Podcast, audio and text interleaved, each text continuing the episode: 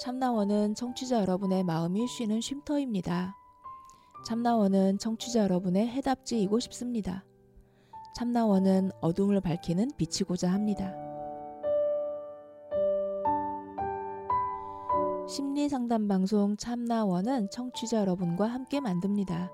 c h a m n a o n e 골뱅이 다음점 넷으로 참여 사연을 보내주세요. 사연을 보내실 때 연락처를 남겨주시면 연락을 드리고 일정을 예약합니다. 누구든 마음을 내시면 함께 하실 수 있습니다. 참나원은 여러분의 관심과 참여를 기다립니다.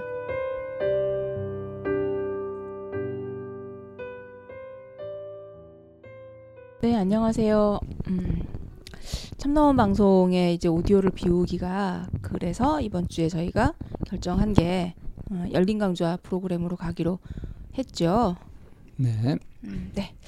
자, 오늘의 열린 강좌, 이번 주 열린 강좌. 아, 음, 선생님은 그, 우리가 사람들을 만나면 자신의 그 인생 태도가 좀 긍정적인 관점에서 바라보는 음, 사람을 좀 많이 만나시는 편이세요? 아니면 부정적인 그 인생 태도를, 인생 관점을 갖고 계신 분들을 좀 보는 편이신가요? 어, 딱 나누기가 좀 애매한 것이 컨디션에 따라서 달라지는 것 같아요, 많이. 음, 근데 대체적으로 보면은 긍정 태도들이 맞지 않나 싶어요, 결국은. 음. 네. 음, 근데 이제 갑자기 이제 인생 태도 이런 단어를 꺼내셔 가지고 어, 이 단어에 익숙치 않으신 분들도 있을 것 같은데 우리 주제가 이제 인생 태도죠. 네. 음, 내가 가지고 있는 그, 음, 인생을, 삶을 바라보는 인생을 관점이- 살아가는 태도. 예, 바- 음. 바라보는 관점이 나는 과연 긍정일까 아니면 부정일까? 영어로 오케이, 음, not 오케이 그러죠. 뭐 아주 가까운 예로 컵에 물이 반이 담겨져 있을 때 이제 반밖에 없네라고 하는 사람과 반이나 있네 라고 하는 이제 이런 관점이 과연 어디에서 이제 좀 기인하게 될까? 그리고 내가 가지고 있는 관점에 대해서 다시 한번 좀 살펴보는 시간을 갖고자 오늘은 이제 오케이그램이라고 하는 부분에 대해서 이제 얘기를 좀 나눠볼까 합니다. 예, 그 늘 하듯이 이제 1교시에는 음, 이제 어떤 상황들을 가지고 얘기를 해보죠. 음, 자, 여러 사람이 모여 있는 낯선 자리에서 낯선 사람이 인사를 건네올 때, 이런 경우들은 이제 가끔 만나게 되죠. 처음 간 자리 같은 데서 이제 누군가 인사를 건네오게 될 때. 물론 이 누가 건네기 전에 자기가 먼저 나서서 하는 아주 그렇게 적극적인 사람도 있긴 하지만 원래 처음 가는 자리에서는 이제 이 상황을 보잖아요. 관찰을 해보는데 그때 이제 누군가 어, 인사를 건네오고 할 때. 어, 이 쌤은 어떠세요? 일단 많이 모여 있는 낯선 자리니까 저도 낯설잖아요. 그렇죠. 근데 누군가가 상태에서. 인사를 건네오면 반가워요. 고맙죠. 네. 뻘쭘하지 않아도 되니까. 예, 예. 그래서 이제 그것을 핑계 삼아 네. 이제 얘기를 할 수 있고 이제 인사를 주고받을 수가 있는데 음 어떤 사람들은 그냥 그냥 꽂아놓은 보릿자루처럼 있으면서 어, 아무도 자기를 아는 체를 안 하고 그냥 지나갔으면 좋겠다 하는 사람들 간혹 있는 것 같아요. 음, 누가 말 걸까봐 겁나는. 예, 예, 예. 음, 사실은 좀 이런 캐릭터는 좀 문제가 있는 거죠. 또 그런 경우도 있을 것 같아요. 누가 말을 걸었어요. 어, 그런데 경계하는. 네. 음. 갑자기 모르는 사람이 어, 말을 걸어오면 음. 멈칫하고 좀 물러서게 되기도 하죠. 음, 네.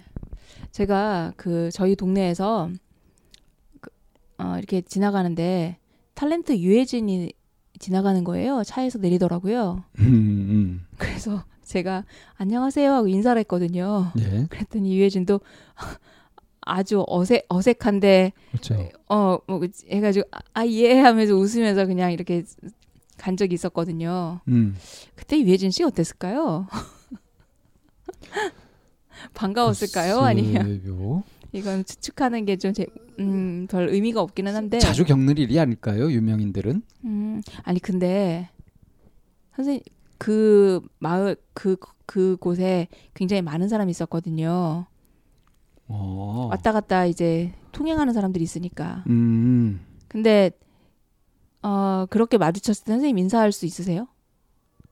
아, 유명인을 봤을 때요? 네. 저는 안 하죠.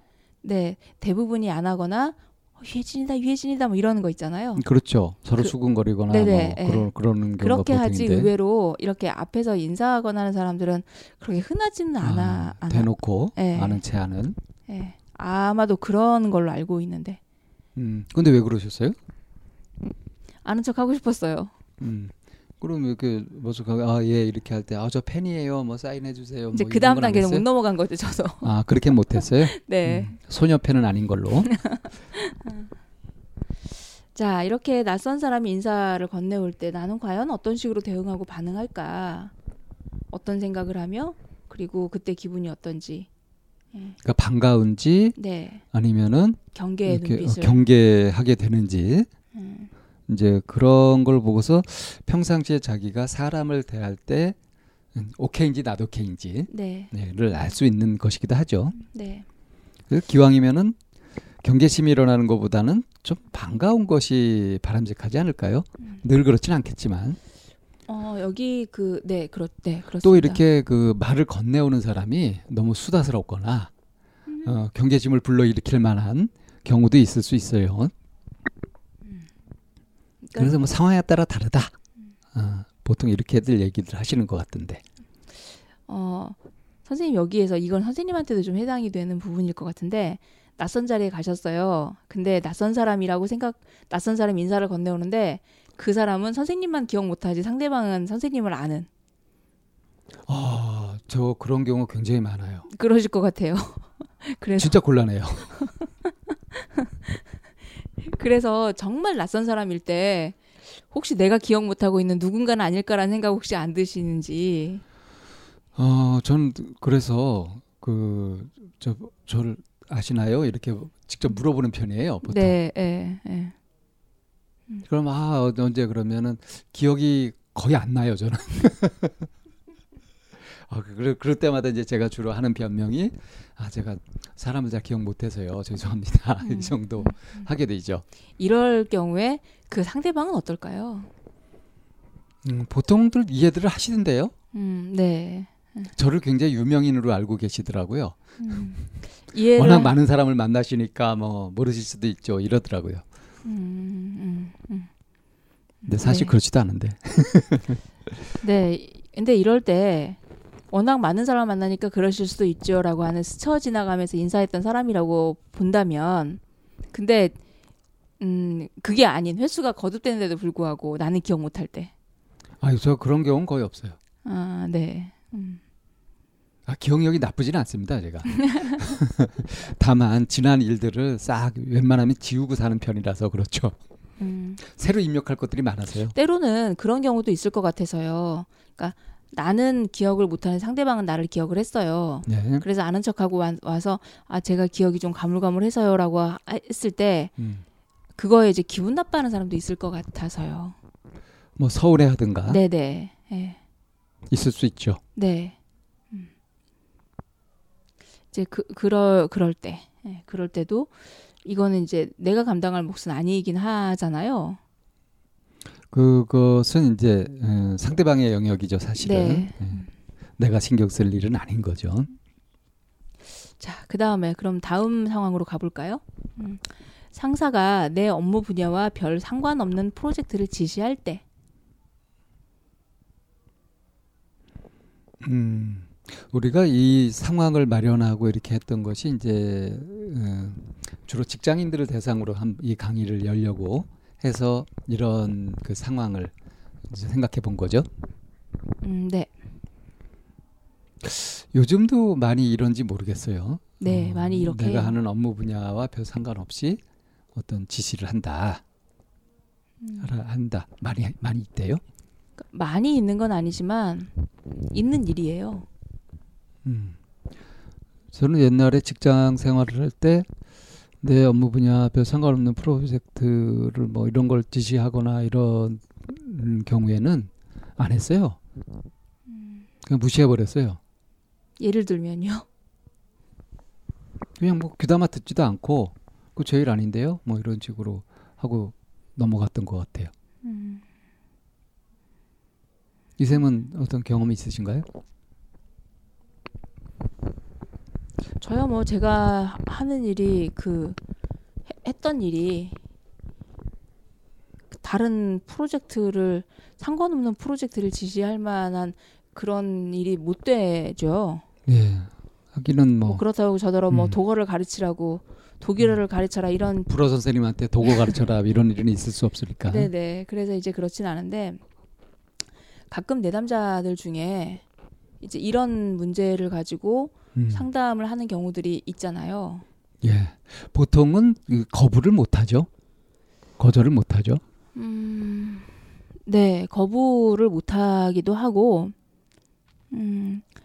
그 그러니까 이걸 뭐라고 설명해야 될지 잘 모르겠는데 저는 이런 경우는 많아요. 네. 그러니까 이제 제가 상담 영역에서 이제 일을 하다 보니까 네, 네.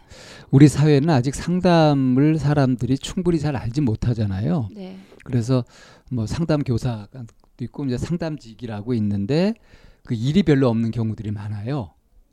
그러다 보면은 다른 이제 허들의 잡일, 사무일 뭐 이런 것들을 막 시키고 해가지고 그거 하느라고 어, 상담 그 본업은 잘 못하는 그런 사람들을 좀 가끔 봅니다. 음, 음.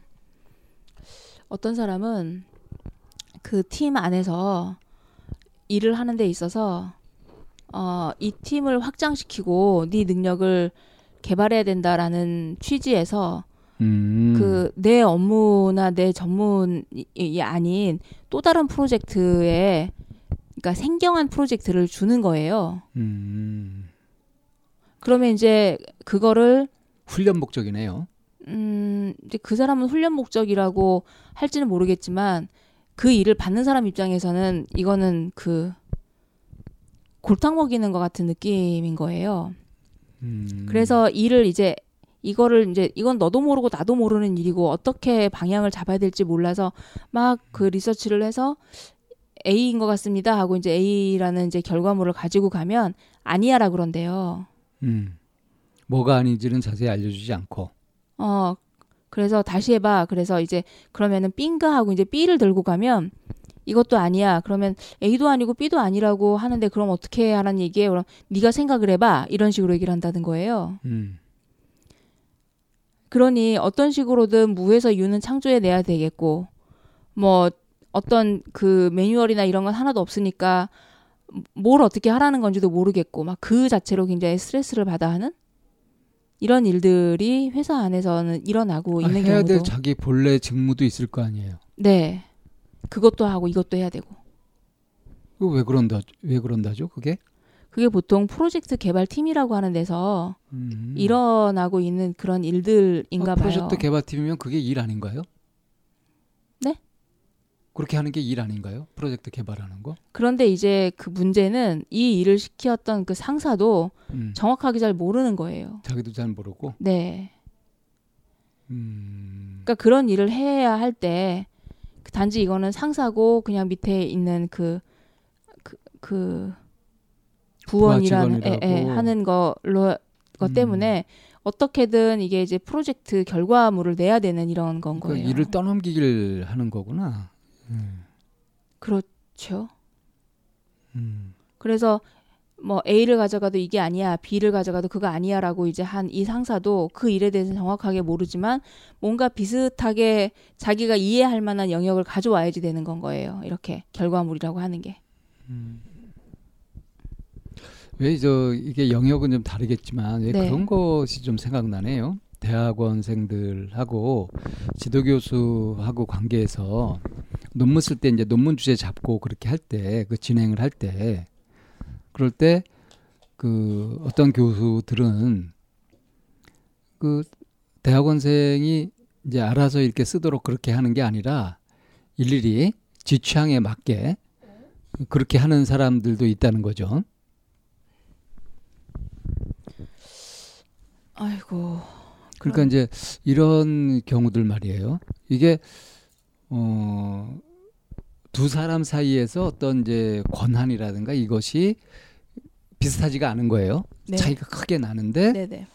한쪽에서 자기가 가지고 있는 어떤 직위 같은 걸 이용해 가지고 권위, 권- 권위 같은 권력으로. 걸로 이제 권력으로 밀어붙이면서 네. 이제 부당하게 어떤 지시 같은 걸 하고 그런단 말이죠. 사실은 요 내용이 그그 얘기죠. 예, 예, 그렇죠. 서로 지위가 다를 경우에 그리고 음. 그게 그 음, 어떤 식으로 내가 이거는 나하고 안 맞는 건데 음. 이거를 거절을 해야 되거나 거부를 해야 될 때 과연 이럴 때 자꾸 이제 어떤 숨은 의도 같은 걸 생각하게 되고 곤란한 처지에 빠지게 되고 하는 경우들이 참 많은 것 같아요. 근데 네. 어, 합리성이 없고 부당한 그런 지시 같은 것들이 있을 때 어떻게 대처하는가 이것에 따라서 음, 직장 생활이 어, 순탄할 수도 있고 아주 그 꼬여가지고 어, 지옥 같이 체험되기도 하고 그렇게 되겠죠. 그게 사실은 우리 사회에서도 지금 곳곳에서 좀 일어나고 있, 이- 많이 겪는 일들 아닌가요? 어, 그 다시 또그 적폐라는 단어가 음. 부당하게. 떠오르네요. 네. 근데 점점점 이런 것들은 좀 없어지는 추세 아닌가요? 그래도 음, 없어져야 되겠죠. 독재 사회에서 민주 사회가 된다고 하는 것은 이런 것들이 이제 없어지는 사회가 된다는 의미일 거예요, 아마 그죠? 네. 그냥 이런 경우에도 무조건 좋게만 생각해. 이건 좀 억지죠. 그럴 수 어떻게 좋게 생각하죠? 그냥 무조건 아, 부정 태도 가지 말고 긍정 태도 가져. 이런 식으로 몰아붙이는 거는 너무 억지잖아요. 네. 피할 수 없다면 즐겨라. 응?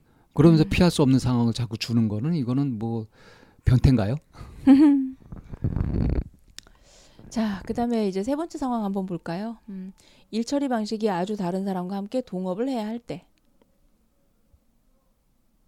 이게 아주 긍정적일 수도 있고, 어, 그런데 결국에는 그 깨지는 경우도 참 많은 것 같아요.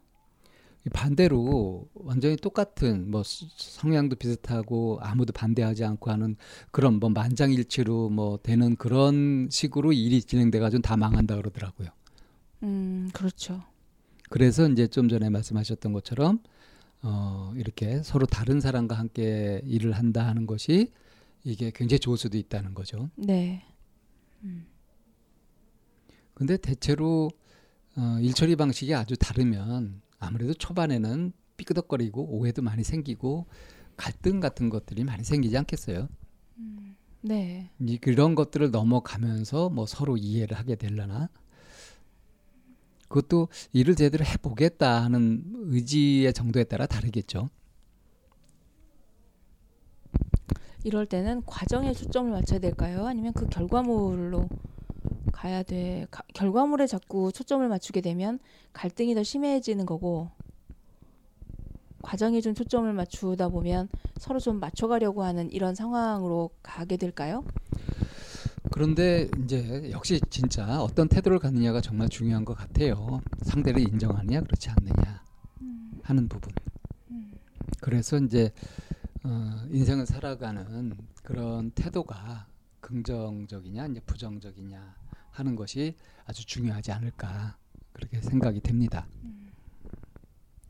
여기서 일처리 방식이 아주 다른 이제 이런 케이스에서 어떤 사람은 저질르고 보는 사람이 있고 어떤 사람은 굉장히 숙고하고 난 다음에 이제 옮기는 사람이 이제 있는데 이 두 사람이 만나서 일을 하게 될 때 음, 어떤 일이 벌어질까요?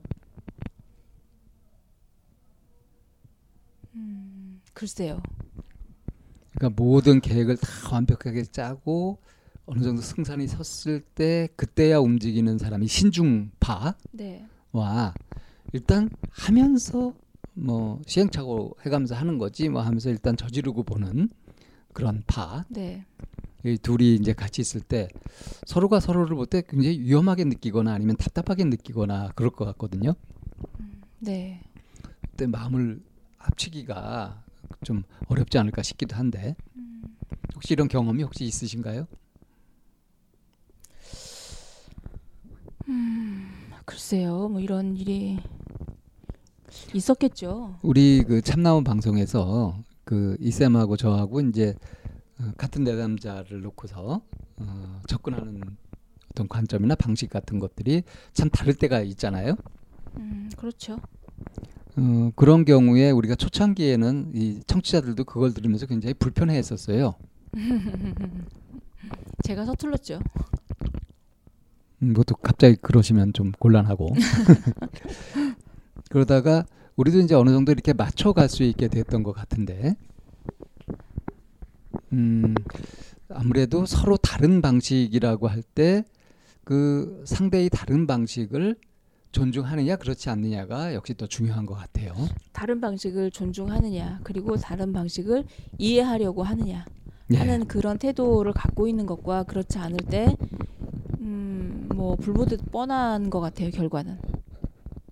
예, 이 지금 우리가 살펴본 이 세 가지 상황들이 사실 좀 갈등의 소지가 있고 어 뭔가 찢어지거나 깨 아주 깨져버리거나 아니면은 이거를 극복하고 어 또 어떤 그 질이 좋아진다고 할까요? 그렇게 도약하는 이제 그런 순간들을 잡은 것 같거든요. 네네. 여기에서 이제 어떤 태도를 갖느냐. 그러니까 자기 원하는 대로 그렇게 되기를 바라면서 그렇게 갈 거냐. 아니면은 자기 자신의 태도마저도 이제 비우고 그 새로운 상황 속에서 어, 어떻게 이제 적응하고 이걸 돌파해 나갈 것이냐 하는 거를 살펴보느냐 하는 쪽으로 네. 이렇게 이제 태도를 갈라볼 수 있겠죠. 네. 음, 우리가 이렇게 어느 자리에 서서 사람, 사물을 바라보느냐에 따라 전체가 보일 수도 있고 전혀 다른 내용이 보일 수도 있는 것처럼 어느 마음 자리에 서서 어, 상황을 볼 것인가에 따라서 이게 긍정인가 부정인가 하는 걸 나눠보는 긍정 인성 태도 갖기라고 하는 그 방향으로 저희가 이번 주는 한번 좀 살펴보려고 합니다. 자, 앞에 나와 있는 상황들에서 나는 과연 어느 관점에 서 있을까 한번 스스로 자문자답해 보면서 다음 시간 기다려 볼까요? 네. 음, 이번 주 열린 강좌 저기 저희 OK 그램이라는 태, 이름으로 지금 진행을 하고 있습니다. 인생 태도. 어, 핵심 단어죠. 네. 인생 태도. 인생 태도 가 뭔가요? 인생을 살아가는 태도. 그냥 이렇게 생각할 수 있는데 좀 음. 정의를 좀 내려주시겠어요? 음. 그 인생 태도라는 거는 음, 타고난 성향하고 그리고 이제 타고나 태어나서 우리가 어떤 환경에 놓여지게 되잖아요. 그 환경과 함께 그 만나서 어, 어릴 때부터 형성되어서 우리 인생 전반에 걸쳐서 영향 미치는 것을 바로 인생 태도라고 합니다. 그 우리 속담에 세 살 버릇 여든까지 간다 할 때 그 세 살 버릇을 말하는 건가 보네요. 뭐 그럴 수도 있겠네요. 그래서 가치관이나 인생관뿐만이 아니라 되풀이되는 그 어떤 행동 방식도 그 함께하는 아주 전반적이고 포괄적인 개념이라고 할 수 있습니다. 그래서 여러 다른 상황에 걸쳐서 비슷한 음, 어떤 방식이 아주 일관성 있게 되풀이되고 있다면 그거는 인생 태도에서 기인한 것이라고 그렇게 말할 수 있는 거죠. 음, 인생 태도는 그러니까 여러 가지 다른 상황에서도 네. 일관성 있게 하는 어떤 행동 패턴, 나타나는 행동 방식 네. 같은 것들을 이제 인생 태도라고 볼 수 있다는 얘기네요. 네. 그래서 우리가 보면 그 걸려 넘어지는 데서 꼭 걸려 넘어지는 음, 비슷한 상황이 생기면 그 상황에서 음, 꼭 그 반복되는 패턴으로 대응하는 근데 이런 건 사람마다 참 많이 다르고 다양하고 그럴 것 같은데 이거를 어떻게 이제 그러면 음, 체계를 잡아가지고 우리가 연구하고 공부할 수 있을까요? 그래서 우리가 이제 네 가지의 기본 인생 태도로 이렇게 그 구별을 할 수가 있는데요. 우리가 태어나자마자 제일 먼저 겪는 감정이 이제 오케이라는 단어로 우리가 접근을 해볼 텐데요. 제일 먼저 느끼는 감정이 오케이일까요? 아니면 나도케이, 불편하고 불안하고 이런 감정을 먼저 느끼게 될까요? 어, 제가 태어났을 때는 기억이 없으세요? 기억이 없는데 첫 기억은 나도케이였어요. 좀 더 자세히 설명해 주실래요? 음, 고함치는 아버지? 음, 아 그렇게요. 그리고 나는 뭘 할 수가 없잖아요. 네. 그냥 어리둥절. 어리둥절한 채로 뭔가 문제가 있는 거죠. 이제 그게 몇 살 정도의 기억이세요, 선생님은? 한 세 살 정도요. 세 살 정도. 음. 역시 이렇게 똑똑하시군요. 음, 그 생애 최초에 만나는 기억은 그 편안하고 안전한 그런 오케이 감정보다는 불편하고 불안한 나도 케이 감정을 먼저 만난다고 해요. 그러고 보면 우리가 이제 아이를 키우면서도 보면 이 아이는 그 우, 우는 걸로밖에 자신의 그 존재감을 표현하는 거가 아직 말을 배우지 못했기 네네, 때문에 그렇잖아요. 그래서 불편하고 하면 이제 일단은 그 불편한 심기를 거의 거의 불편하겠죠. 그냥 등도 따가울 것이고 목도 마를 것이고 그냥 순조로우면 그냥 뭐 웃거나 새근새근 네네. 거리면서 그냥 있겠죠. 근데 네. 뭔가 불편함이 생겼을 때 네. 그때 그게 이제 자극으로 오니까 그렇죠. 그래서 그 불편함을 이제 그 울거나 이제 그렇게 표현을 하면 어, 나 좀 돌봐주세요. 나에게 눈길 좀 주세요잖아요. 그렇게 되는 거죠. 네, 그렇게 음. 하면 음, 이 아이를 돌보는 양육자가 이제 달려와서 젖을 먹이거나 아니면은 그 기저귀를 갈아주거나 해서 불편함을 이제 해소시켜 주게 되면 그때 느끼는 이 아이의 감정은 전지 나는 전지전능하다라고 하는 그런 생각을 갖게 된다고 해요. 나는 뭐든지 뭐든지 다 할 수 있고 그리고 이 세상은 믿을만 하네. 나는 아무것도 할 수 없고 되게 그 미약한 존재인데 뭔가 이렇게 그 내가 좌지우지할 수 있는 이런 능력을 갖고 있네라고 하는 그런 생각을 가질 수 있다고 해요.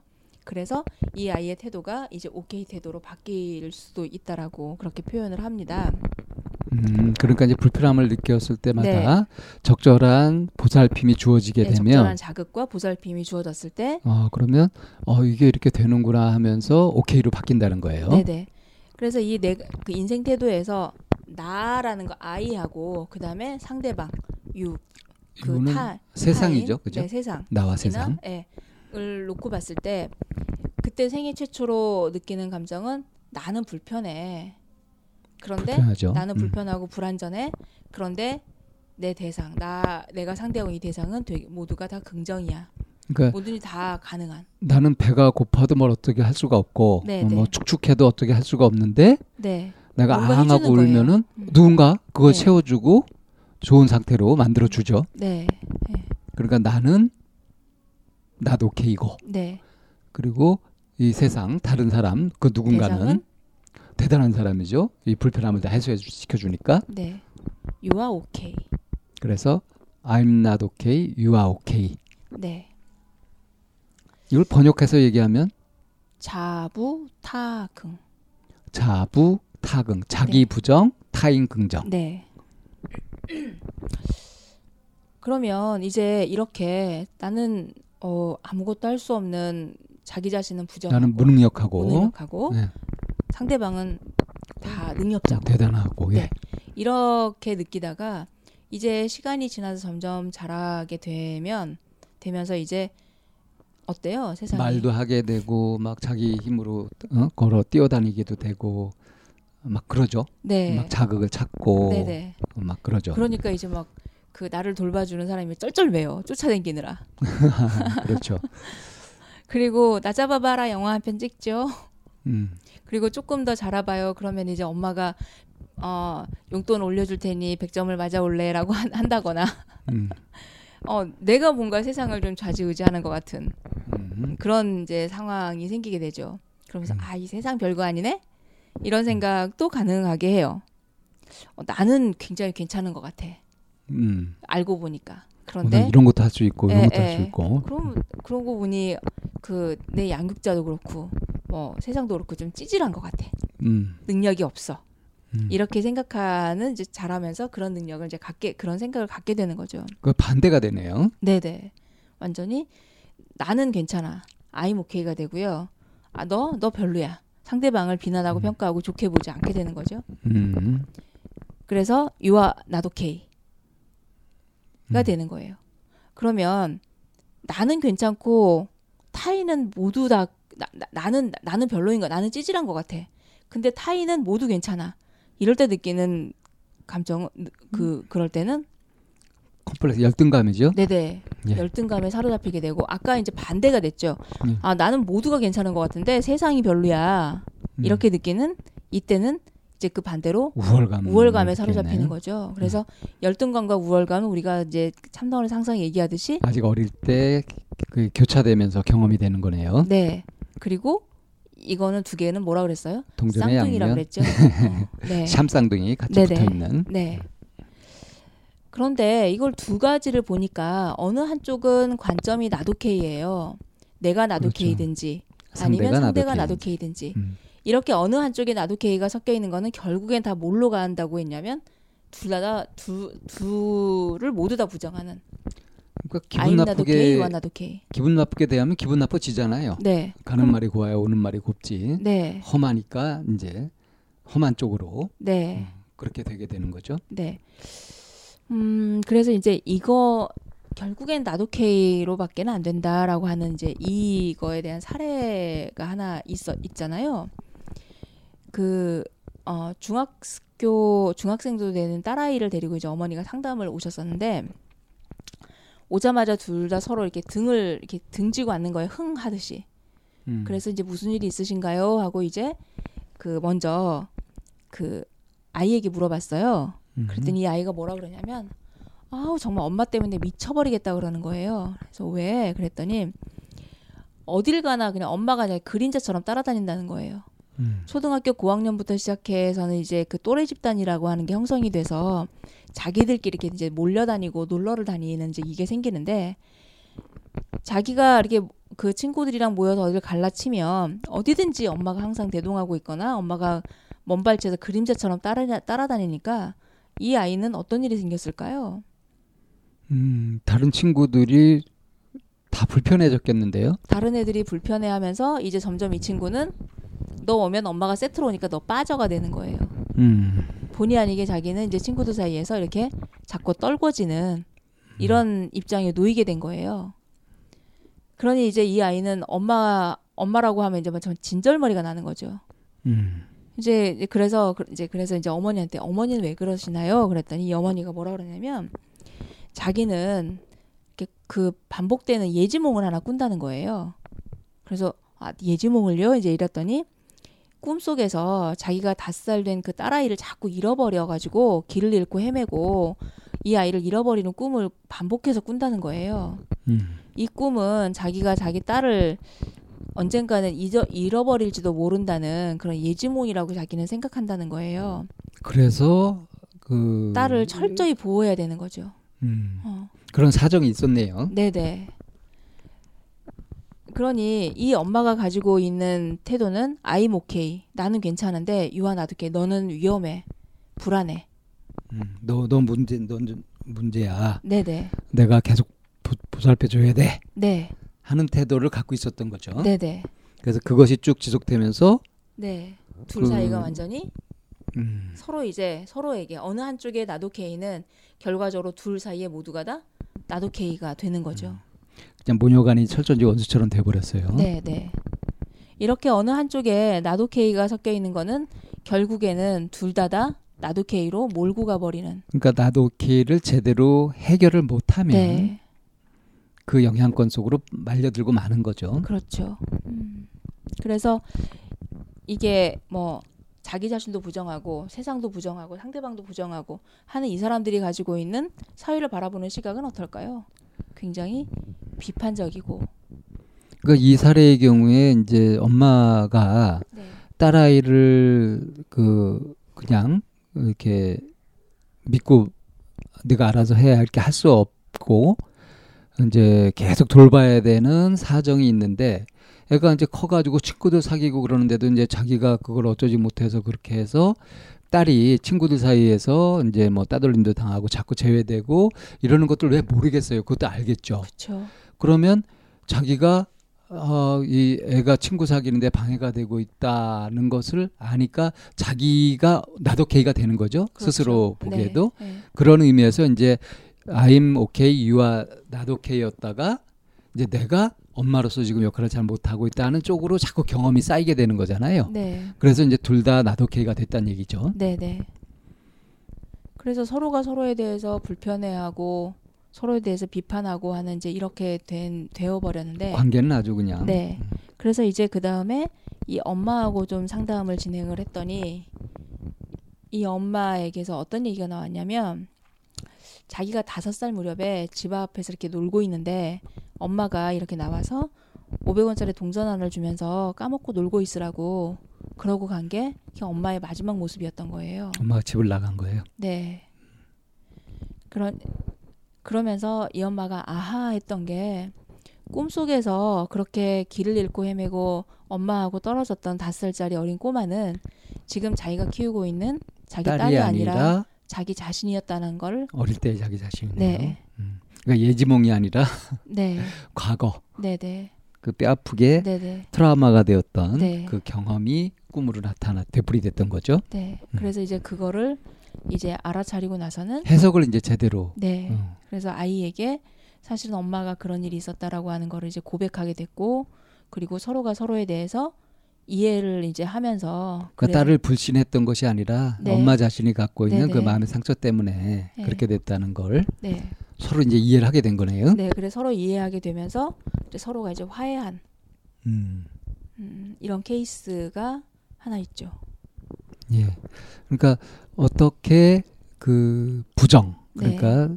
not OK 태도가 어, 해결될 수 있는지도 볼 수 있지만 그것보다는 네. 포인트가 어느 한쪽에 어, not OK를 가지고 있으면은 이제 다른 결국에는, 쪽도 네. 결국에는 영향을 받는다 음, 하는 네, 거죠. 네, 여기서 지금 저희가 오케이 나도 오케이 이런 말을 자꾸 썼는데 음. 요거를 좀 더 설명을 좀 해주시면 좋을 것 같아요.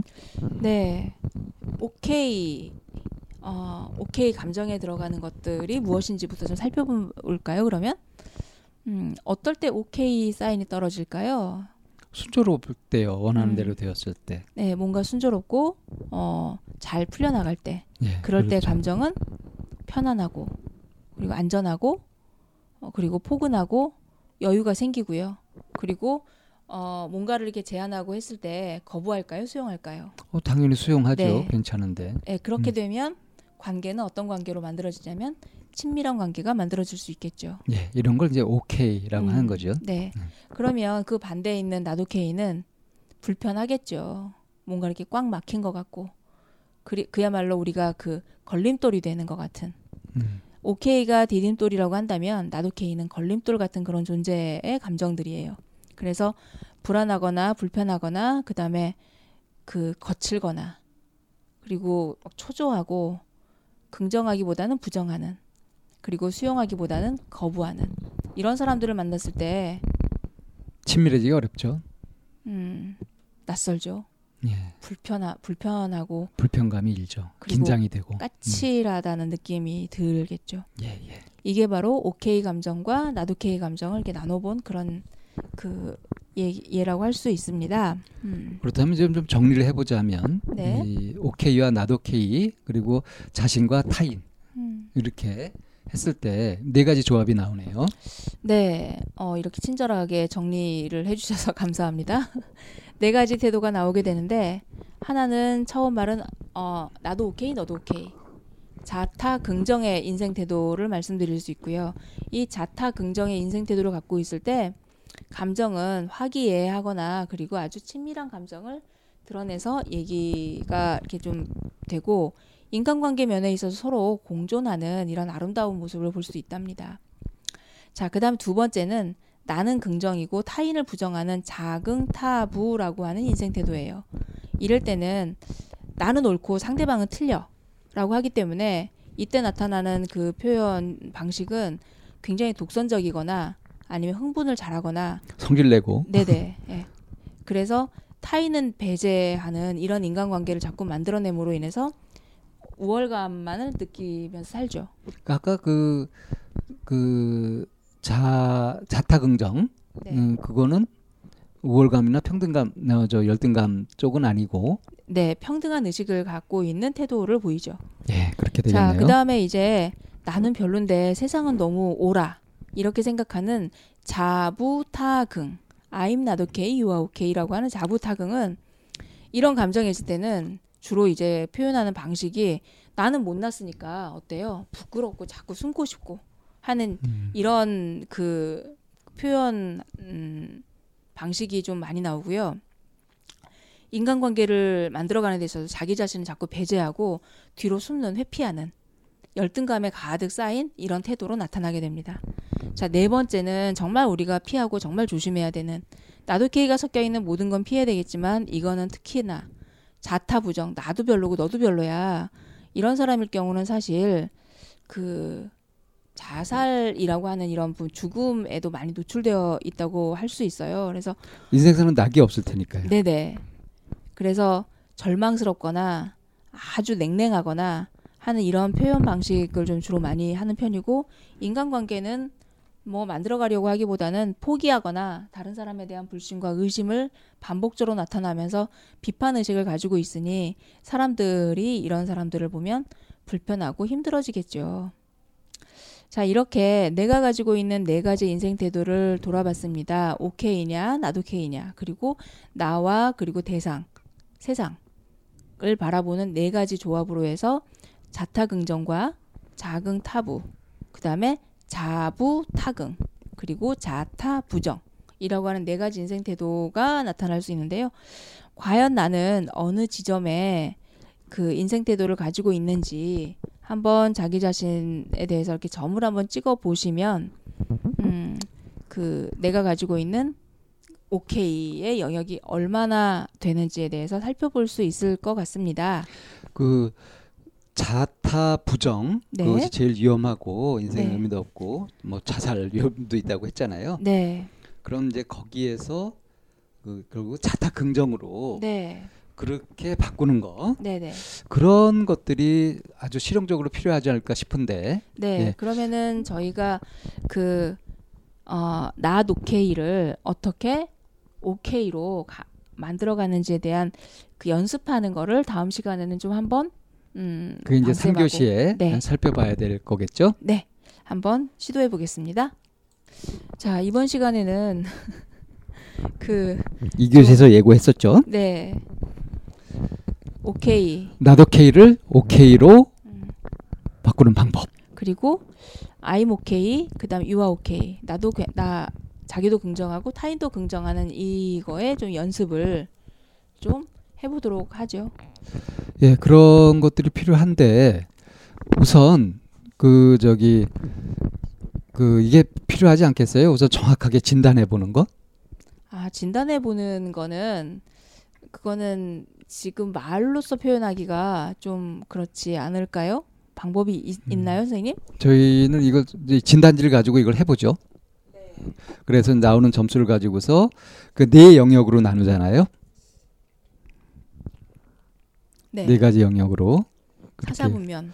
예, 사사분면으로 나눠서 그래서 이제 어 오케이 오케이 영역하고 오케이 나도 오케이 나도 오케이 오케이 그다음에 나도 오케이 나도 오케이 선생님 어려워요. 네 넷으로 나눠지는데 네. 그것을 이제 보고서 자기가 주로 예, I'm 나도 오케이를 오케이로 바꾸는 쪽으로 노력하는 게 좋은지 어, 유아 나도 오케이를 유아 오케이 쪽으로 노력하는 데 더 집중해야 될지 하는 것이 어느 정도 좀 견적이 나와야 되지 않을까요? 어, 그거를 먼저 이렇게 좀 생각을 해보시면 좋을 것 같아요. 어떤 상황이 생겼을 때 상대를 자꾸 비판하는 그런 쪽으로 이렇게 아 저거 틀려 먹었어 네, 하고 그렇게 보면은 이제 유아 나도 오케이인 거죠. 네네, 예, 그렇게 타인 하거나 부정인 거죠. 아니면은 그 어, 왜 보통 자존감이 떨어지거나 내가 뭐 별 수 없지. 뭐 네, 내가 네. 뭘뭐 이런 거 네네, 자책하고 네, 자기 비난하고 음, 이런 것이 이제 자기 부정인 거죠. 네네. 그래서 어, 내가 나를 자꾸 부정하는 그리고 자기 자신을 비하하는 음. 이런 거를 이제 I'm okay, I'm not okay. I'm 아, not I'm not okay를 okay로, 네, okay로. 나- I'm okay로 바꿔보는. 네.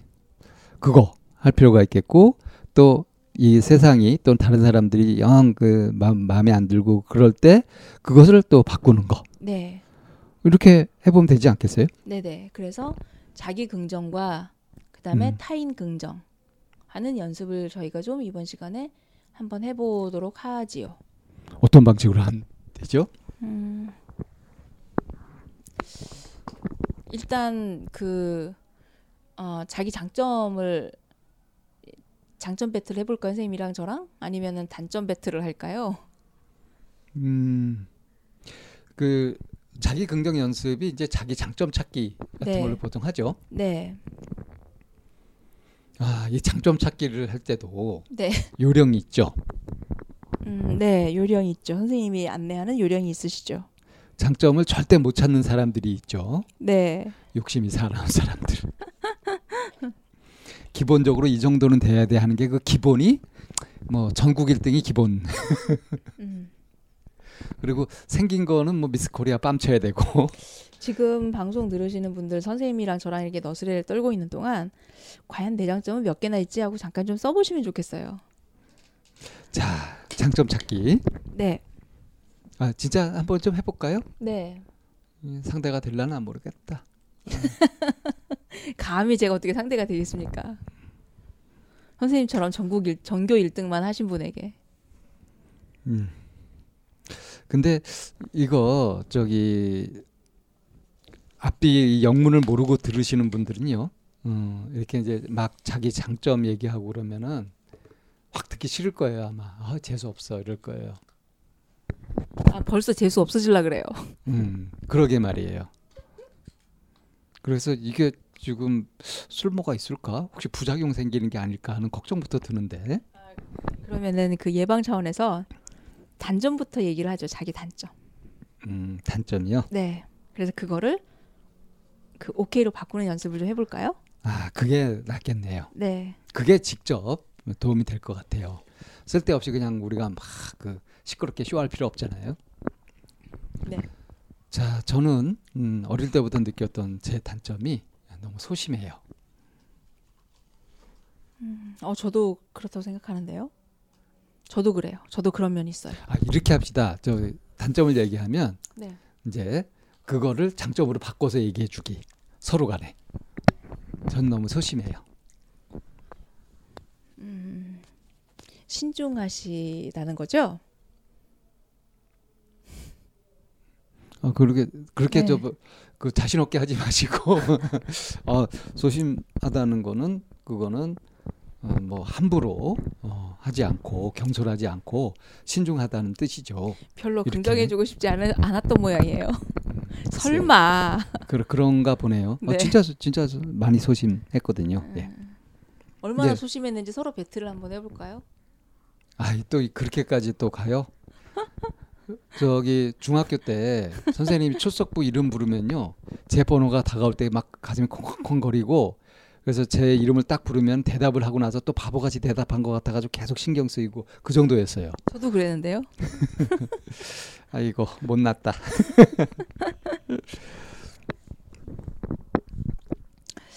그러니까 이 음. 저기 단점 얘기했을 때 그걸 장점으로 바꿔서 얘기해 주는 거 네네네. 이건 안 할 겁니까? 아니요, 그거 할 겁니다. 네. 음, 하나, 하나 얘기해 보세요. 제 단점이요. 예. 아, 워낙 단점이 없어서 이게 단점이겠네요. 아 단점이 없, 없다. 그걸 지금 단점으로 얘기한 거예요? 아니에요. 농담 한번 웃자고 한 해봤어요. 소린데. 네, 어, 웃자고 한 소리예요. 지금 웃자고 할 때가 아니잖아요. 음, 어, 저는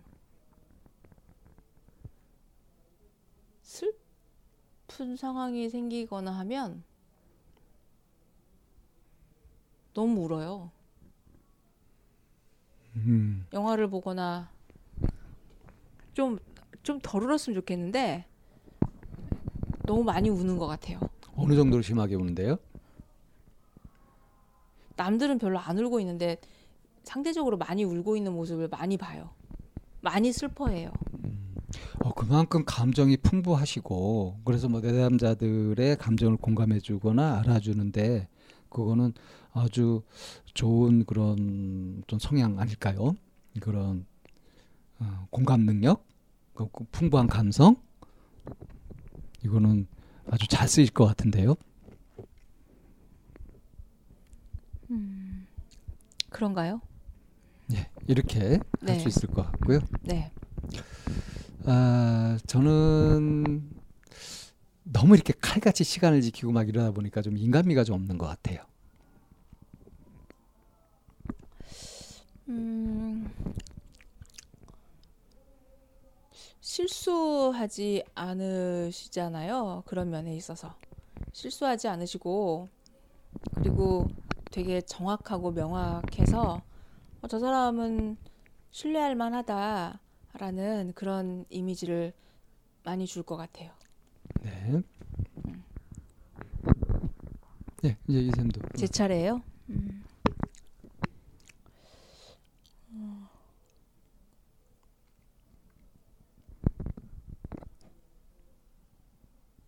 제가 방쌤하고 약속을 하면 꼭 시간을 못 지켜요. 이건 정말 진심인데 아, 이 쌤의 평소에 그 모습을 딱 봤을 때 그건 실제로 그렇거든요. 진짜 시간 약속 굉장히 안 지키거든요. 오늘도 역시 그랬거든요. 근데 저는 그걸 어떻게 받아들이냐면 이게 진심인데 이 쌤은 지금 하고 있는 것에 굉장히 충실하다 보니까 앞으로 뭘 해야 된다 이거보다도 현재에 더 충실하다 보니까 자꾸 그것을 이렇게 어기게 되시는 것 같아요. 그만큼 현재에 왕 충실하다 이렇게 보입니다. 그 현재에 충, 충실해야 할 일이 꼭 방쌤하고 그 약속을 지켜야 되는 상황에서 생기는 거죠? 아, 그런가 보죠. 음, 한 가지씩만 더 할까요? 저는 방쌤 제가 이제 기대했던 거는 뭐 제가 이쌤한테 되게 편한 사람인가 보죠. 라는 그런 걸 기대했었나 봐요. 이제 관계로 보기보다는 그냥 이쌤 자신의 성향을 가지고 이제 얘기를 하다 보니까 이제 그렇게 된 거고요. 방쌤한테만 그런다고 하, 했으니까. 어쨌거나. 네, 하나 더 해보실래요? 예, 참 저, 못한다, 둘이 근데. 예, 저 아무래도 자기 네. 자신의 장단점 얘기하는 것들은 암만 연습해도 쑥스러워요, 좀. 아, 단점인데도. 음, 단점, 단점, 음, 제 단점, 음, 땀을 너무 많이 흘려요.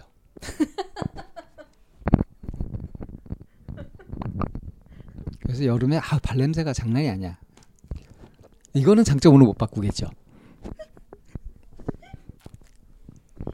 이 방송을 들은 많은 사람들이 이 쌤 되게 불쌍하다 그럴 것 같아요. 아, 이 쌤 어떻게 이럴 것 같은데? 이거 어떻게 장점으로 바꿔야 되죠? 땀을 많이 흘리는 거요? 신진대사가 원활한가 보죠. 어, 그렇죠. 몸이 정직한 거 아니겠어요? 몸에 병이 있어서 그런 게 아니니까. 아유, 자, 어렵다. 마, 마지막으로 이센 단점 하나 또 공개하시죠. 제가 아, 우리 애, 애들한테 좀 야박해요. 기준이 좀 높아요. 그래서 어떤 상황에 좀 콕콕 찌르는 말을 한다고 해야 될까요? 음. 그래가지고 그거에 대해서 우리 아이가 정식으로 저에게 항의를 했어요. 뭐라고요? 하지 말라고. 뭘 하지 말라고. 그런 표현 방식으로 하지 말라고. 콕 찌르는 그런 말을 하지 말아달라고 음. 저한테 요청을 하더라고요. 요번 거는 좀 종합적으로 제가 장점으로 바꿀게요. 네. 그 너무 이제 콕 찌르고 어? 너무 높은 기대를 가지고 아이한테 안 해도 될 잔소리까지 하는 것처럼 그렇게 말씀하셨는데 만약에 그게 아주 심각하다고 한다면 아이는 거기에 아주 반발을 하든가 아니면 그것에 기가 죽어가지고 자기 표현을 못하게 되거나 했을 거예요. 그런데 막 그런 거 딱 하지 마 하고 자기 의사 표현을 명확하게 한다는 거는 사리 구분을 한다는 거고요. 그런 판단을 정확하게 하고 또 엄마한테 그걸 얘기한다는 것은 탈권위, 권위적이지 않다는 그런 거 아니겠어요? 그러니까 지적할 부분들을 지적해 가면서 그냥 일방적으로 그냥 오냐 오냐만 하는 것이 아니라 지적할 것은 지적하고 또 감사 않을 걸 감사 않을 거고 이것이 기본으로 깔려 있기 때문에 그런 것들이 가능하지 않을까. 아이가 그거 하지 말라고 명확하게 자기 의사 표현을 한 것으로 보면 음, 그런 것 같습니다. 너무 일방적으로 치우치지 않았다. 음, 이렇게 얘기를 듣고 보니 제가 이렇게 감- 어깨가 막 으쓱해졌어요. 아 그랬나? 자, 저희가 지금 막 어색해 하면서 네. 어, 이렇게 막 연습을 한다고 이렇게 해 봤는데 이제 요령을 좀 이렇게 정리해서 말씀해 주셔야 되지 않을까요? 음, 네. 어떻게 오케이로 가느냐? 음. 나도 오케이에서 오케이로 가느냐? 음, 어떻게 오케이로 가느냐는 이제 다음 시간에 저희가 오케이랜드로 가는 길에 대해서 이제 좀 아, 전체적으로 그 다시 한번 다음 시간에 하실 네, 건가요? 네, 정리를 할 음. 거고요.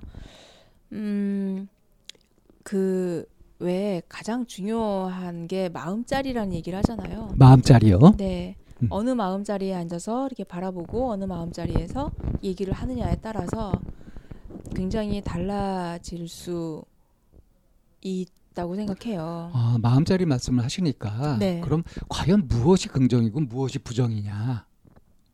음, 어, 그거를 좀 명확하게 하면 좋을 것 같다는 생각이 드네요. 긍정도 부정도 없는 거라는 생각이 방금 드네요. 그렇게 얘기를 하면. 그러니까 좀 전에 이제 우리가 장점 단점 하면서 단점을 장점으로 바꿔서 보고 뭐 이런 얘기를 했잖아요. 네.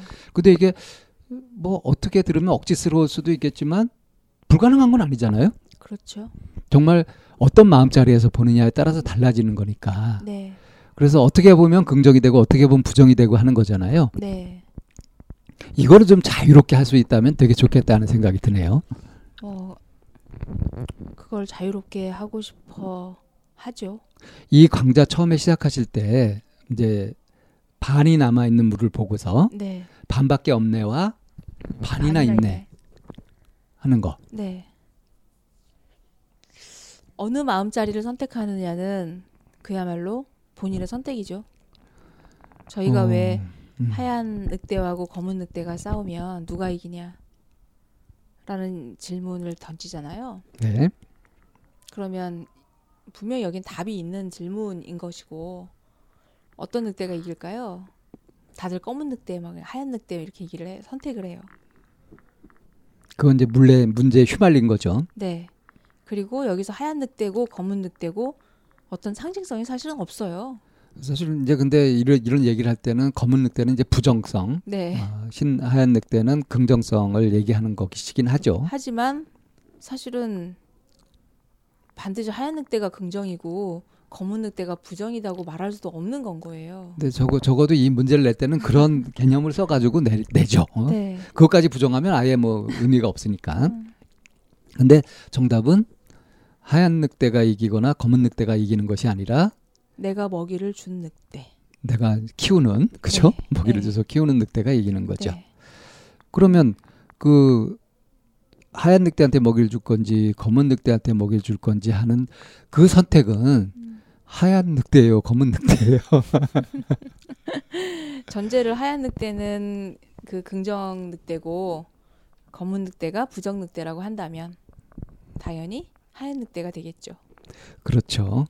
음. 근데 사실은 이제 그거는 긍정 부정을 거기에서 이제 걸리는 것이 아니라 그걸 넘어서는 것을 말하는 거죠. 그렇죠. 우리가 이런 강좌를 하고 하는 것들도 어, 이거를 뭐 어떻게 해서 시험을 보자 이런 의미가 아니라 좋게 쓰자는 거 아닙니까? 네. 자기가 주인이 돼서 그래서 내가 어느 마음자리에 있는지, 내가 어느 늑대에게 먹이를 줄 것인지, 그 상황에서 선택은 나의 몫이란 말이에요. 그것이 이제 우리가 깨어 있자고 하는 네. 거죠. 메타 인지를 활용하자. 음. 뭐 그렇게 자꾸 얘기하는 것이죠. 네. 그래서 내가 어느 상황에서 선택을 할 것인가, 분명히 모든 사람들이 오케이, 감정으로 가고 싶어 한다라고 저희는 믿고요. 그러면 이제 오케이 랜드로 들어가야 되겠는데, 어, 그 전에 네. 그 반 밖에 없다 하는 것과 반이나 있다 하는 것을 네. 그거를 이제 반이나 있다 하는 걸 긍정으로 여기고 반밖에 없다 하는 것을 부정으로 여기잖아요. 표현은 그렇잖아요. 그렇게 됐죠. 근데 이제 이런 상황을 생각해 보면요. 이게 뒤집혀요. 예를 들어서 음, 이 한 컵, 어? 뭐 우유가 한 컵 있다. 근데 이걸 다 마셔야 된다. 그래서 이제 벌컥벌컥 마시다가 탁 보니까, 어?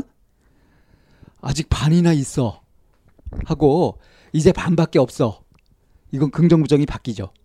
음, 네. 다 없애는 게 목적일 때는 아직 반이나 있어가 엄청나게 절망적이고 부담스러운 거예요. 이게 부정이에요.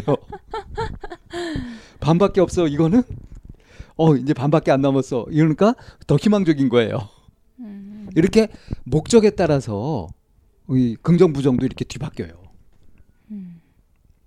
얘기하고 싶은 게 무엇인 뭐, 뭐 뭔가요? 그러니까 네, 그래서 긍정 부정은 정해져 있는 것이 아니다 음. 하는 얘기를 하고 싶은 거죠. 그럼 정해져 있는 게 아니면 그러니까 이제 마음 자리에 따라서 무엇을 목적으로 아, 하느냐에 그 얘기를 따라서 다 달라지는 거다 음, 하는 것을 이 반밖에 또는 반이나 이거 가지고도 얘기할 수 있다는 거죠. 사람들이 음. 그냥 반이나 이게 긍정이고 반밖에가 부정이라고만 생각하는데 상황에 따라 다르다. 저는 가끔 그런 짓을 많이 하거든요. 막 뭘 하다가 이게 힘들면 거꾸로 생각해 보거든요. 음, 네. 그럼 이만큼 많이 남았어 대신에 어 아직 갈 수 있는 길이 많이 있네 이렇게 달라지거든요. 음, 음, 음. 어, 그렇게 거꾸로 생각한다라고 하는 거는 그 상황이 본인에게 좀 압박이나 불편감으로 느껴지니까 좀 거꾸로 생각해보는 그런 여유를 갖자라고 하는 접근 방법이신 거죠? 그렇죠. 음, 그러니까 지금 자기가 놓인 상황에 그냥 쫓 일방적으로 쫓기기만 할 것이 아니라 자기가 주체가 돼가지고도 어, 얼마든지 목적을 바꾼다든가 뭐 얼마든지 할 수 있잖아요. 그렇죠. 그런 의미에서 이제 말씀을 드린 겁니다. 음, 네. 아, 내가 가지고 있는 마음자리가 결국은 어, 내가 어느 쪽으로 몸을 틀고 세상의 방향으로 나아갈지를 결정하는 것이니까 음, 한 번쯤 지금 잠깐 멈추셔서 내가 어느 방향으로 바라보고 있는지 한번 보고 다음 시간에 그럼 내가 정한 오케이 방향으로 가는 방법에 대해서 어, 간단하게 정리를 좀 해보려고 합니다. 다음 시간에 뵙겠습니다. 네, 우리가 지난 시간에는 이제 오케이로 이제 바꿔보는 연습을 좀 해봤었고요. 이번 시간에는 이제 전체적인 정리하는 시간이죠. 정리가 되면서 일상생활에 적용하는 네. 팁을 알려드리는 시간이 되죠. 네.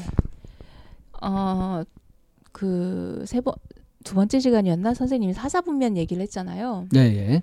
사사분면 정사각형을 하나 그린 다음에 그거를 이제 그 가로로 한번 긋고 세로로 한번 그으면 네 가지 면이 생기죠. 네 가지 면이 보통 X축, Y축 그래요. X축, Y축 하면 네 가지 면이 생겨요.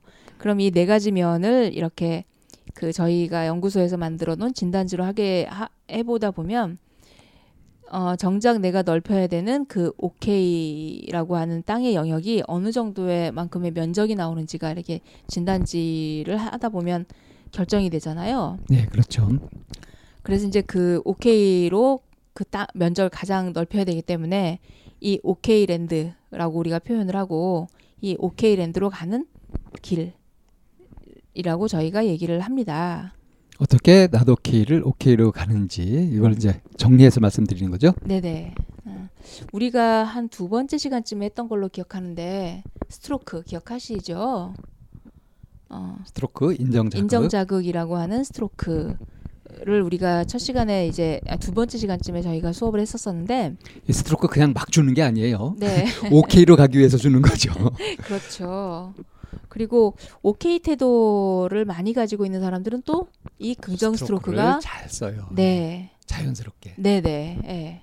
그러니까 이게 스트로크를 난 도저히 못 하겠더라. 쓰지도 못하겠고 잘 받지도 못하겠다. 음. 이건 나도 K라는 얘기입니다. 네. 그래서 이제 오랜만에 전화가 이렇게 걸려 이제 오거나 하면 잘 지냈어? 이제 이렇게 이제 할 할 때 제가 꼭 하는 인사말이 있는데 혹시 기억하시나요? 저한테는 뭐 안 하신 것 같은데요. 어, 오랜만이 아니니까. 근데 음. 제가 이제 그렇게 이제 전화 뭐 통화를 하게 되면 덕분입니다. 덕분에요 하고 얘기를 하거든요. 음, 덕분에 잘 지냅니다. 네. 이렇게요. 그러면은 상대방이 뻘쭘해하면서도 굉장히 기분 좋아하세요. 음. 그러니까 오랜만에 봤지 오랜만에 서로 통화를 했지만 덕분에라고 하- 한다라고 한다면 오랜만이거나 그 시간을 채우고 계속 있었다는 표현이 되는 거니까. 내가 이 사람한테 뭔가 어, 아. 음. 괜찮은 네네. 영향을 줬다. 네. 뭐 이런 얘기가 되는 거니까. 네네 덕분에 잘 지냅니다. 이제 이런 얘기를 하면 굉장히 좋아들 하세요. 네. 이제 그, 그래 이제 그런 것처럼 저는 이제 그게 긍정 스트로크라고 생각을 하거든요. 예. 오케이 랜드로 가는 첫 번째 방법 긍정 스트로크를 준다예요. 긍정 스크롤을 준다. 긍정 스트로크를 준다. 예. 아, 제 네. 발음이 안 좋았나 보죠. 네네. 예. 이렇게 누군가에게 긍정 스트로크를 받았거나 혹시 저번 준 선생님 케이스 이- 그런 얘기가 혹시 있을까요? 늘 이렇게 하고 사는 거 아닌가요? 아, 네. 어 오늘 얼굴 좋아 보이네. 뭐 기분 좋은 일 있어? 이것도 사실은 긍정 스트로크죠. 아니 그런 일 없어. 그런 일 없어라고 하면 야 근데 얼굴 빛이 좋다. 그 정도로 마치죠. 장난해? 뭐 이런. 그건 시비 걸려고 드는 거잖아요. 네. 음.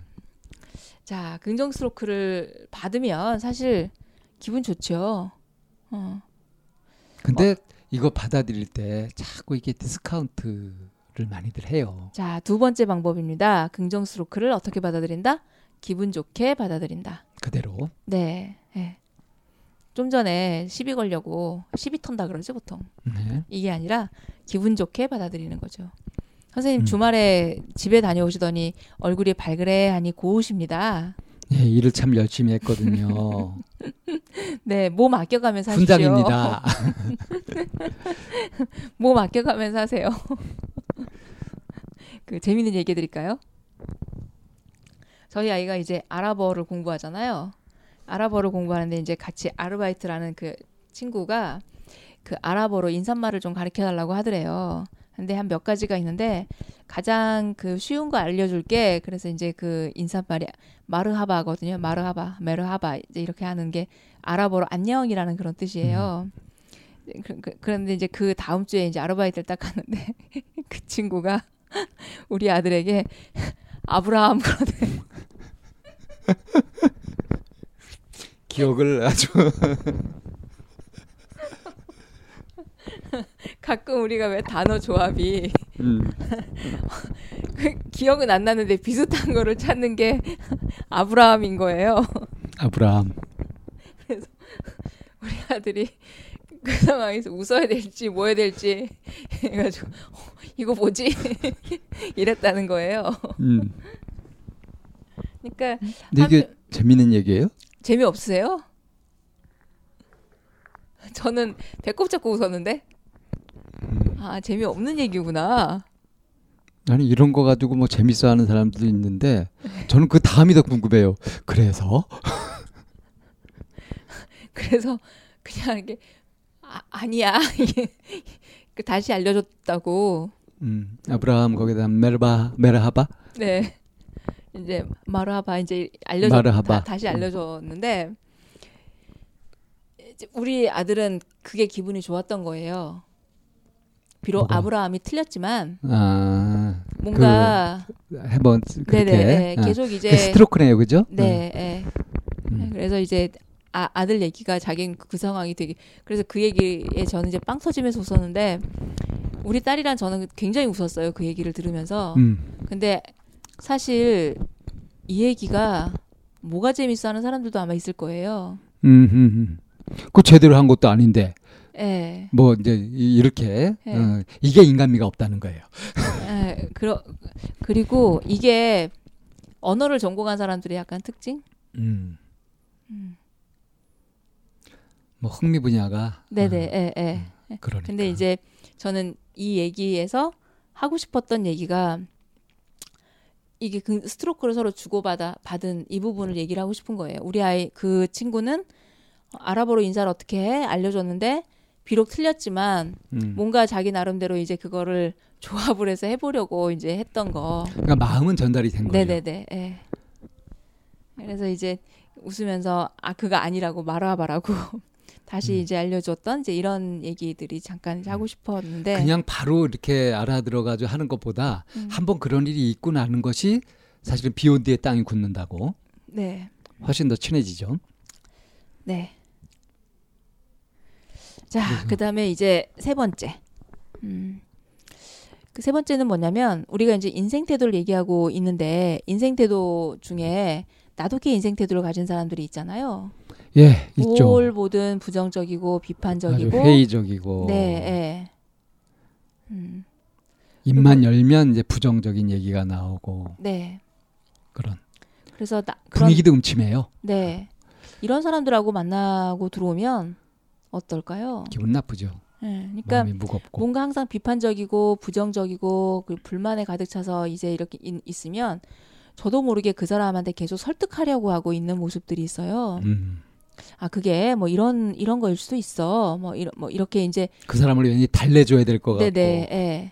그렇게 하고 들어오면 진이 빠지죠. 굉장히 피곤하고 힘들어요. 그래서 집에 와서 그냥 막 골아 떨어지거나 하는 그런 음. 경우도 있는데 그럼 이런 나도케인 사람에게서 모아 영향받지 않으려고 주의해야 되죠. 그러니까 사실은 상담을 오는 많은 사람들이 그런 나도케인 상황에 놓여져 있어서 그 스트레스를 관리하기가 너무 힘들어서 그 상황에 말려버려서 스트레스 만빵 받아서 이제 오는 케이스잖아요. 그렇죠. 그런 경우들이 많죠. 네네. 영향을 많이들 받죠. 네네. 그래서 이제 저희가 얘기 이제 제, 저는 얘기하는 방식이 그 영향권에 노출되지 말아야 되고 그 기운에 휩쓸리지 않도록 노력해 보자. 음. 이런 얘기를 좀 하는데 선생님은 어떤 얘기를 주로 해주시나요? 뭐 먼지가 묻었으면 털면 되지. 네, 그걸 계속 뭐 감싸지고 있을 필요가 뭐 있냐. 네. 이런 음. 식으로 접근을 하죠. 감정의 쓰레기통이 되지 마라. 예, 그래서 이때 이제 좋은 요령이 이제 그 사람의 하는 말이 나를 향한 공격이라기보다는 그 사람의 습관임을 알아가지고 네, 그, 그 사람 자체와 그 사람의 행위 이걸 구분하는 것이 필요하다. 또 내가 어떤 일로 욕을 먹었다고 하더라도 이내 인격까지 그 상하게는 하지 말자 하는 식으로 이제 접근을 해가죠. 음, 네, 근데 네 그렇습니다. 음. 그래서 나도케인 사람에게는 그 기운이나 그 영향 에너지에 영향받지 않으려고 어, 주의해야지 되고요. 그다음에 네 번째는 그렇다면 우리가 맨날 주의만 하고 살 수 있나요? 에너지도 좀 얻어야 되잖아요. 예. 그래서 어떤 사람과 주로 놀으라 그래요. 오케이 오케이. 네. 어. 오케이 오케이 기분 사람. 좋은 사람. 음. 음. 노래도 있는데 만나면 좋은 사람 좋은 친구인가? 옛날 MBC 로고 네. 음악이죠. 아, 네. 그래서 이 오케이 오케이인 사람과 가까이 할 때 아이들의 아, 아이들이 아니까 그 대화 패턴이 있더라고요. 음. 그 선생님도 어떤 사람 만나면 기분 좋으세요? 기분 좋은 사람이요. 뭐 기분 좋은 사람과 계속 표정으로만 얘기할 수는 없는 거잖아요. 네. 그러니까 대화를 통해서 이게 그 서로 그런 가벼운 감정이나 기분이 이렇게 주고받아지는데 그런 사람하고 얘기를 할 때면 이렇게 톡톡톡톡 이렇게 탁구 가볍게 치듯이 음, 주고받고 주고받고가 주고받고, 예. 아주 순조롭게 잘 되죠. 네네네 이런 거를 티키타카라고 표현하더라고요. 음, 티키타카. 네. 그래서 그렇게 하고 나면 이렇게 좀 뭔가 깨운한 후련한 음. 쌓이는 게 없으니까. 아, 그래서 오케이 오케이인 사람과 가까이 하는 거. 자, 그다음 다섯 번째. 그럼에도 불구하고 혼자 있으면 스스로 스멀스멀 나도 케이 감정이 올라와요. 음. 그래서 자신의 나도 케이 감정을 통제한다. 어떤 방법으로 통제하죠? 어, 그 통제하는 방법. 우리가 예전에 한번 나지사 명상이라는 거를 소개한 적이 있었잖아요. 예. 여러 번 했었죠, 사실은. 네. 있는 상황에 대해서 객관적으로 음. 관찰하듯이 사진 찍듯이 그거를 보고 그리고 선입견이나 고정관념을 빼고 있는 그대로 보는 거, 네. 객관적으로 보는 네. 거. 그런 다음에 이제 역지사지 입장 바꿔서 한번 생각해 보는 거죠. 그래서 그 상황이 일어날 만한 것을 납득하는 거죠. 네. 그렇게 하고 이제 마지막에는 감사하는 거. 예, 기대 수준을 낮춰서 네. 욕심을 많이 버리고요. 자신의 나도케이 감정이라고 하는 것도 이 사람들이 어 흔히 착각하는 것 중에 하나가 나도케이 감정 그 부정 부정성을 띠는 그런 감정들이 원래 생내한다고 생각하는 경우가 참 많아요. 원래부터 있는 거라고. 네네. 그런데 이 부정성을 띠는 감정들은 원래 있는 것이 아니라 어디 어디에서 파생되어진 감정들이란 말이에요. 예. 무엇으로 인해서 어떤 거에 기인해서 만들어진 파생되는 감정이기 때문에 주로 이제 결핍되었을 때 나타나죠. 네. 그래서 무엇이 하여금 그 감정이 파생되어 있는지를 그걸 다시 한번 찾아서 그 상황에 대해서 나지사를 해보는 거. 음. 이게 저희 그 참나원 방송에서 참 많이 안내가 됐던 부분들이에요. 그리고 이제 어, 또 한 가지는 아주 간단하게 그 STC 예. stop 일단 멈춘 다음에 think 생각해 보는 거죠. 음. 어. 워워 하고 그다음 아, 내 감정이 지금 뭐 때문에 이렇게 일어나는 거지 하고 생각하고 그다음 choose 선택을 하는 거예요. 그야말로 내가 하얀 늑대에 먹이를 줄 것인지 검은 늑대에 먹이를 줄 것인지 이 상황에 뭘 하면 좋을 것인지. 오늘 얘기를 하자면 이제 긍정성을 선택할 것인지 부정성을 선택할 것인지 네, 선택. 네. 이렇게 해서 자기 이게 이제 자신의, 통제하는 방법이죠. 네, 자기 자신의 나도케이 감정을 통제라기보다 컨트롤이라고 하는 게 조금 맞을 컨트롤을. 통제라고 번역해요. 저는 주로 조절이라고 많이 조절. 번역하는데. 응. 예. 그게 훨씬 더 적절할 것 같아요. 음. 자, 그 다음에 이제 마지막으로는 그 객관적으로 인생 태도를 분석해 본다. 이건 무슨 얘기냐면 사실은 자기 자신의 모습을 보고 그렇다라고 인정하기까지는 쉽지 않거든요. 그렇죠. 그래서 객관적으로 뭐 드라마나 영화나 이런 것들을 보면서 저 사람의 인, 저기 나오는 주인공의 인생 태도가 긍정인지 아니면 부정인지 이런 걸 한번 객관적으로 봐 보는 그런 시간을 가지면 자기 자신도 그 다음에는 객관적으로 좀 볼 수 있는 그런 시간들을 가질 수 있으니까 이거 자체로 또 재밌기도 하고요. 네네 네, 그래서 이런 과정을 통해서 자기 자신의 인생 태도도 한 번쯤 음, 살펴보면 좋을 것 같습니다. 여섯 가지 요령을 말씀해 주셨죠. 네, 그 잘 주고 잘 받고 네, 그 다음에 이제 나도 K에 영향받지 않으려고 하고 오케이 오케이와 가까이 하고 그리고 이제 자기 스- 내면에 있는 나도 K 감정을 조절 통제하는 거하고 이제 마지막으로 이제 객관적으로 자꾸 보는 네. 어, 그런 식으로 해서 이제 어, 인생 태도에 자기가 갑이 되면 좋겠죠. 음, 네, 그렇네요. 음. 자, 그러면은 저희 오늘 이번 주 열린 강좌의 어, 정리를 좀 해볼까요? 음. 음, 저희 강좌 마지막에 네, 분위기 잡고 얘기하는 거죠. 네, 긍정적인 인생 태도를 가진 사람은 비가 오면 풀을 뽑고 날이 맑으면 비료를 준다. 부정적인 인생 태도를 가진 사람은 비가 오면 비료를 줄 수 없어서 쉬고 날이 맑으면 더워서 풀을 뽑지 않고 논다. 네, 뭐 아주 확연하네요. 자, 그러면은 저희 이번 주 어, 열린 강좌 어, 뭐 뜬금없이 나갔다고 해도 되나요? 네, 오디오를 비우고 싶지 않아서 저희가 선택한 방법입니다. 어, 내담자들 기다리고 있고요, 사연 기다리고 있고요, 어, 많은 참여 바랍니다. 그냥 무작정 기다리면서 어, 부정적인 태도로 왜 이러냐 하면서 한숨 쉬고 있는 것이 아니라 이렇게 뭐라도 해보려고 하는 것 자체도 어, 저희가 이제 인생 태도를 긍정으로 가지려는 그런 이제 노력이니까요. 아, 우리 청취자분들 같이 좀 공감하시고 같이 공유하시면서 참여를 좀 활발하게 해주셨으면 좋네, 좋겠어요. 어, 댓글 어, 달아주시는 것도 그렇고 주변에 이제 소개하셔서 많은 분들이 참나원을 들을 수 있도록 그렇게 해주시면 이게 좋은 일을 하는 거 아닐까 싶습니다. 네, 그러면 저희 이번 주 열린 강좌 여기서 정리하겠습니다.